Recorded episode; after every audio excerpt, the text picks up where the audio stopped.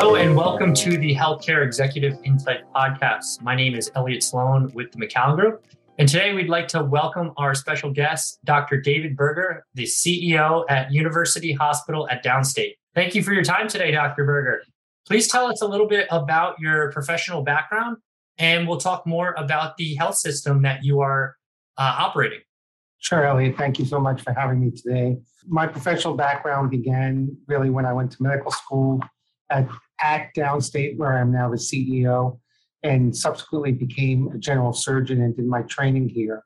I'm actually a surgical oncologist and did my surgical oncology training at MD Anderson in Houston. Uh, I thought I was going to be on a typical academic surgical track, be a productive faculty member, then potentially a chairman and a dean someday.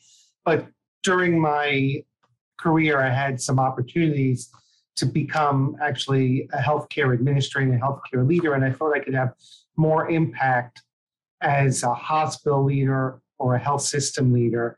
And I sort of changed my career in that direction.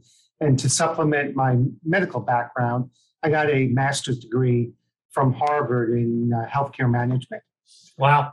So subsequently, I was the operative care line executive at the Michael. DeBakey VA Medical Center in Houston, and then became the CMO, then the chief clinical officer, and eventually the chief operating officer at Baylor St. Luke's Medical Center in Houston, which is the major teaching affiliate for Baylor College of Medicine. And I was recruited to my alma mater back in two, uh, 2020 to be the CEO back here at Downstate. Wow. So you've really seen it all from the front lines of treating patients to uh, all the different departments within a hospital system that need to be well oiled and running smoothly to de- deliver high quality patient care. That's one way to put it.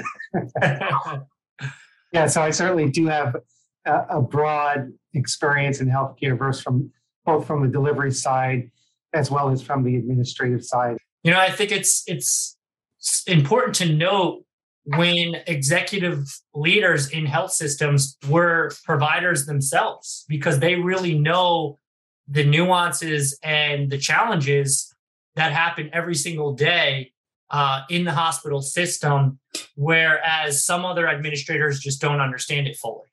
Yeah, so I don't like to generalize. So I've worked with some great hospital CEOs and hospital administrators who were not clinicians. Sure. But certainly, as someone who's a clinician, I am a little biased.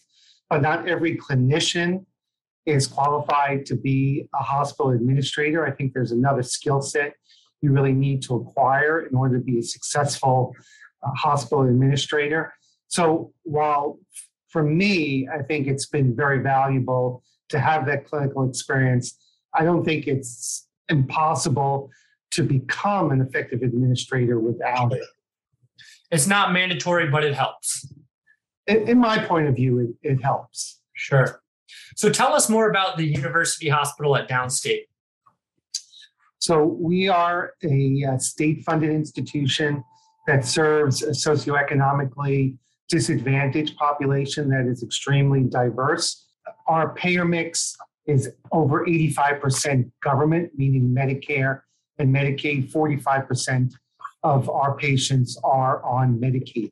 So we have a very, very challenging patient population, very challenging economic situation, and we really rely on support from the state of New York in order to be able to provide care. When I took over, we had just been through the first wave of the pandemic, and we were the only hospital in the country that was designated as COVID only. So from March of 2020 until June of 2020, we were a COVID only hospital. So the impact of that when we went back to being a regular acute care hospital was that our volumes were significantly decreased over pre pandemic. Sure. God bless your nurses and your staff for having to be the frontline heroes for so long and and that's all they're dealing with on a day-to-day basis um, you know we've we've heard a lot about healthcare workers getting burnt out you're your team has felt it worse than others.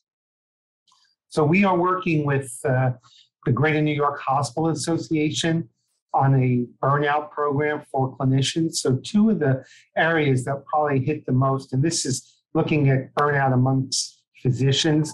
One is our emergency department physicians, and the other is our hospitalists.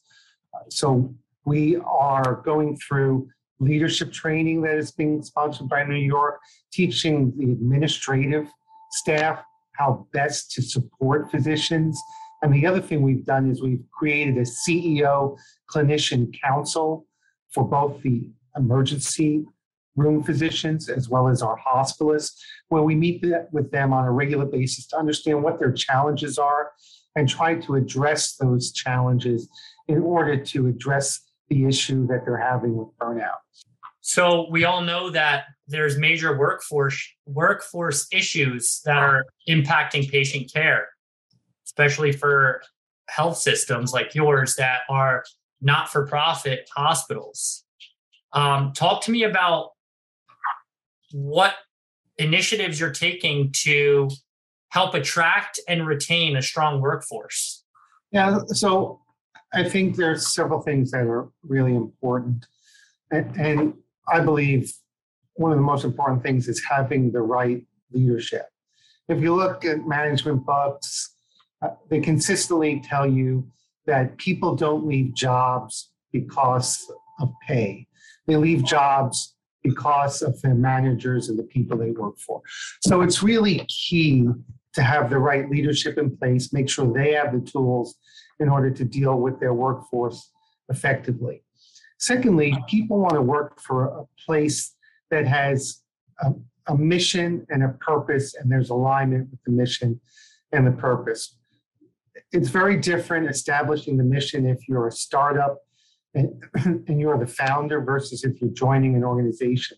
So, what I did when I joined Downstate to understand the mission and I stole this from Simon Sinek, who does a great podcast about organizational why, is trying to find out the why. Why did the people who are currently here work here?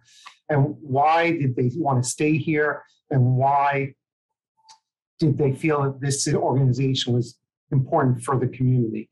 And based on their why and the why that the people here identified, that's how we crafted our mission statement. So by having a powerful mission statement that's aligned with purpose, that's another way of attracting uh, people to your organization. One of the things that we've learned is that timeliness of making an offer is very important.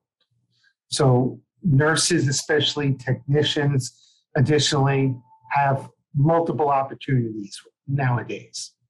Like they can basically write their ticket and go anywhere. So if they're interviewing at multiple different places, what we have found is that they will usually take the offer that comes the quickest. Even if there's a thousand dollars or two thousand dollars difference, they won't wait for the other offer. They'll take the one that's generated quickest. So we've really tried to work with our HR department to speed the time from interview to offer. Do you think they go for the offer that was given to them the quickest because that is a sign that that organization is the most interested in their value that they bring to the organization, regardless of what they're willing to pay? There's a sense of, oh, they wanted me the most because they came back to me the first. Yeah, I think that's part of the psychology. The other part of the psychology, I think, is people say, well, if they're able to come up with the offer that quickly, this is a higher functioning organization I'm sure. going to work with. Sure. So I think it's probably both things. But yeah, it's if someone comes to you within a short period of time and says, we really want you, versus you sitting there waiting for an offer, you don't know what they're thinking. Maybe they don't like me. So I think you you're right about that, Elliot. That that is part of the psychology of why the the quickest offer is often the one that's taken. Sure. Yeah. So from doing your internal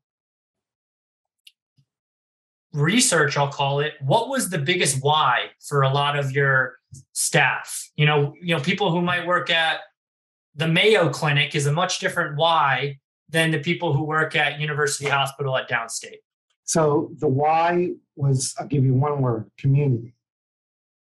The people who work here, probably 80% of them live in the community. They grew up in the community. A lot of them were born in the community. Sure. And they realize that the community here struggles with disparities in healthcare, and they work here because they want to address those disparities. So, very, very strong why. It's about taking care of the community. Yeah, it's their family, it's their friends, it's the people they've known and loved their whole lives. Right, exactly. The problem, especially for a hospital like yours that's not for profit, is being able to compete on a compensation level, right? Um, the nursing rates have gotten astronomical. What do you think needs to happen on a whole society level or a industry level to bring down the rates for nurses? Of course, knowing that we all show so much love and support and respect for nurses and the work that they do and we believe they should be paid accordingly for you know putting their um, you know putting themselves at risk and always providing excellent patient care but it's gotten out of hand what do you think needs to happen to bring down the rates for nurses Well, where it's really gotten out of hand is the amount we pay agencies. sure So agencies take a significant amount above what the nursing salary is. So one one strategy almost every health system has is to hire their as many nurses as they can so they don't have to rely on agencies. It's a matter of supply and demand. There's a significant shortage of nurses.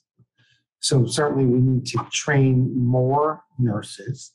And as I said before, some of the other things is change how we think about nursing and specifically identify what is a nursing function versus what is a non nursing function. And then being able to use lower wage people to provide the non nursing functions.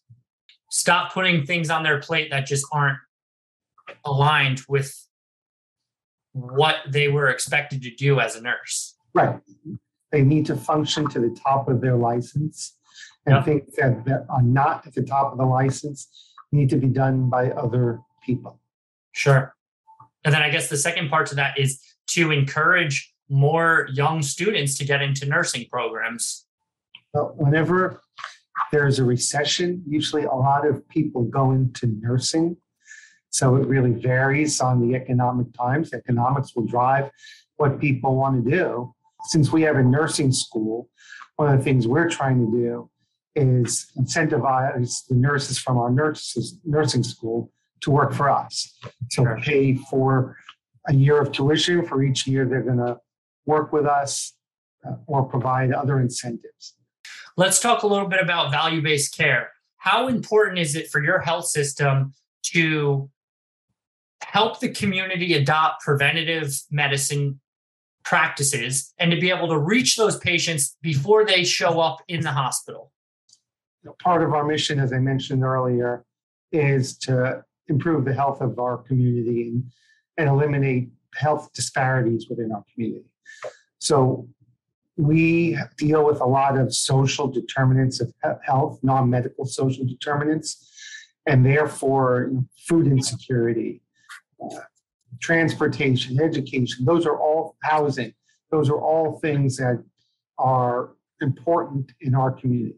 So we strongly believe preventative care is optimal care, and we are working right now with the mayor's office in New York to develop a lifestyle medicine program.